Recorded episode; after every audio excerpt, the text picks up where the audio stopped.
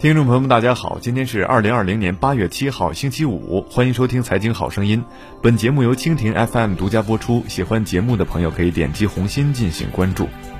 本周我们再次见证历史，周三零点十七分，现货黄金史上首次突破两千美元每盎司大关，最高上涨至每盎司两千零三十一点零二美元，截至九时回落到两千二十美元每盎司上下。黄金现货今年表现较好，伦敦金今年的涨幅已经达到百分之三十二点九八，美国黄金期货价格也昨夜飙升到每盎司两千零二十七点三零美元，创下盘中新高，最终收于每盎司两千零二十一美元。五号早盘，美国黄金期货一度突破两千零四十美元每盎司，日内涨近百分之一。今年黄金期货一路上扬。美国黄金期货年初至今的涨幅已经达到百分之三十四点零二。分析认为，提高金价走势有四重因素：第一，美国的超低利率环境；美联储此前重申了保持宽松货币政策的基调，这使得实际利率近来一直下挫，跌到了自二零一三年以来的最低水平；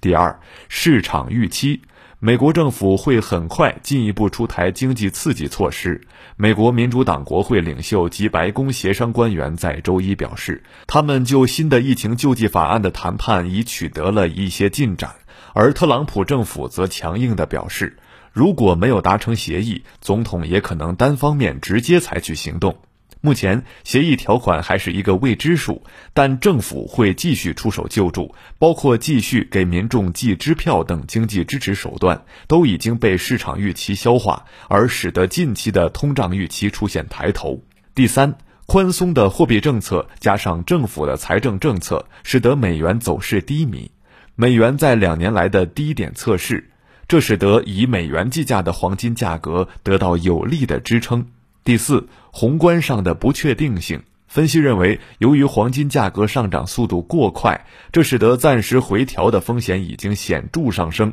然而，鉴于宏观环境，包括新冠肺炎疫情等因素，依然给市场带来极大不确定性，因此，目前的市场环境依然支持黄金价格的进一步走高。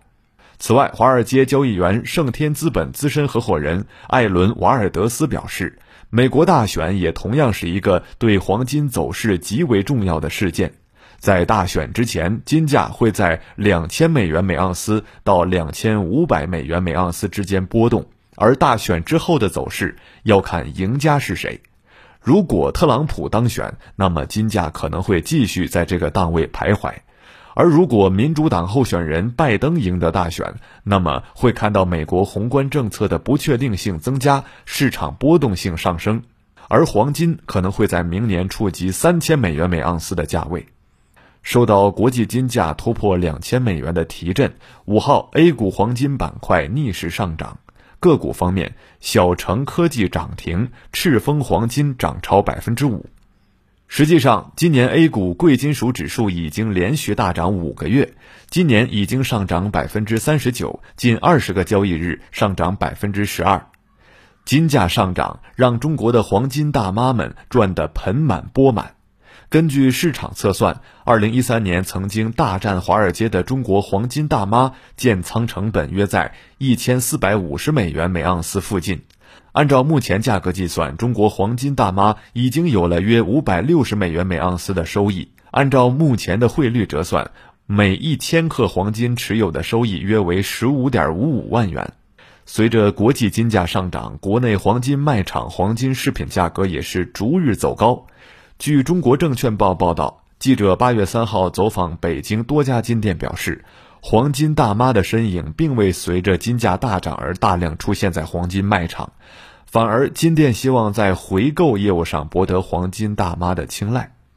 中信建投期货分析师王艳青表示，消费者购得实物黄金一般有两种目的：一是用于装饰及购买黄金首饰等；二是用于收藏及利用黄金的保值属性，实现资产的保值增值。一般以购买金条为主，近期黄金价格持续上涨，黄金首饰的消费需求必然受益，而难挡的则是消费者实现资产保值增值的意愿。特别是投资者普遍有买涨不买跌的心态，在黄金价格上涨时，会有更多人参与实物黄金投资。他表示，王艳青表示，从历史上来看，黄金价格走势与黄金实物需求呈现负相关关系。黄金实物需求主要分为首饰需求和科技需求，其中科技方面的需求量近几年来保持平稳，与金价关系不大。但首饰需求会在价格下跌时受到明显激发，反之亦然。黄金大妈一词，就是因为二零一三年黄金大跌时，国内投资者大量购买黄金首饰而知名全球。